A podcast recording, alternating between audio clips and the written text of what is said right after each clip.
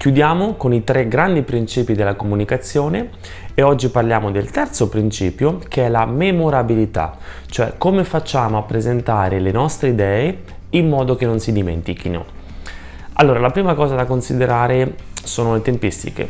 Quando presentate cercate di non andare oltre i 18-20 minuti, perché sembra che 18 minuti in particolare sia la durata massima di una presentazione, la durata ideale di una presentazione Tant'è che Chris Anderson, che è il responsabile di TED della conferenza, ha scelto 18 minuti come limite massimo per tutte le presentazioni TED perché secondo lui, in base alla sua esperienza e a tanta esperienza con le presentazioni, 18 minuti sono abbastanza per presentare contenuti importanti, ma non troppi da perdere l'attenzione di un pubblico.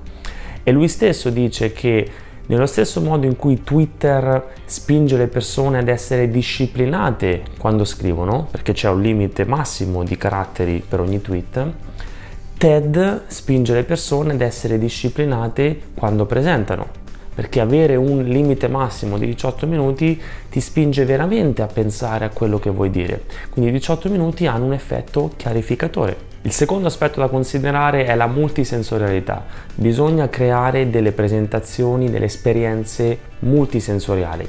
Mentre quello che succede normalmente, e l'abbiamo visto in un altro video, come ci fa notare il dottor Medina, John Medina, nel suo libro fantastico Brain Rules, nonostante abbiamo cinque sensi, vista, udito, tatto, gusto, olfatto, la maggior parte delle presentazioni sono monosensoriali, cioè vanno a stimolare un solo senso che di solito è la vista, ma non lo facciamo neanche tanto bene perché lo facciamo con delle slide testuali e sappiamo che non funziona.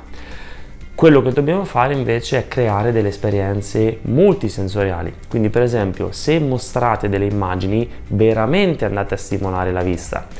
Se fate vedere un video oltre alla vista stimolate anche l'udito se fate una dimostrazione di un prodotto potreste coinvolgere anche il tatto. Quindi è così che si crea un'esperienza multisensoriale e se lo fate è impossibile che il pubblico si annoi e sicuramente si ricorderanno della vostra presentazione perché sarà 100 volte più interessante rispetto a quello che si vede in genere. E l'ultimo aspetto è che alla fine ragazzi bisogna essere se stessi. Quando si presenta è vero che è importante leggere, studiare, prendere spunto dai migliori, ma alla fine quando si presenta bisogna essere se stessi, bisogna essere autentici, non bisogna cercare di essere qualcun altro. È come Capello con Ibrahimovic.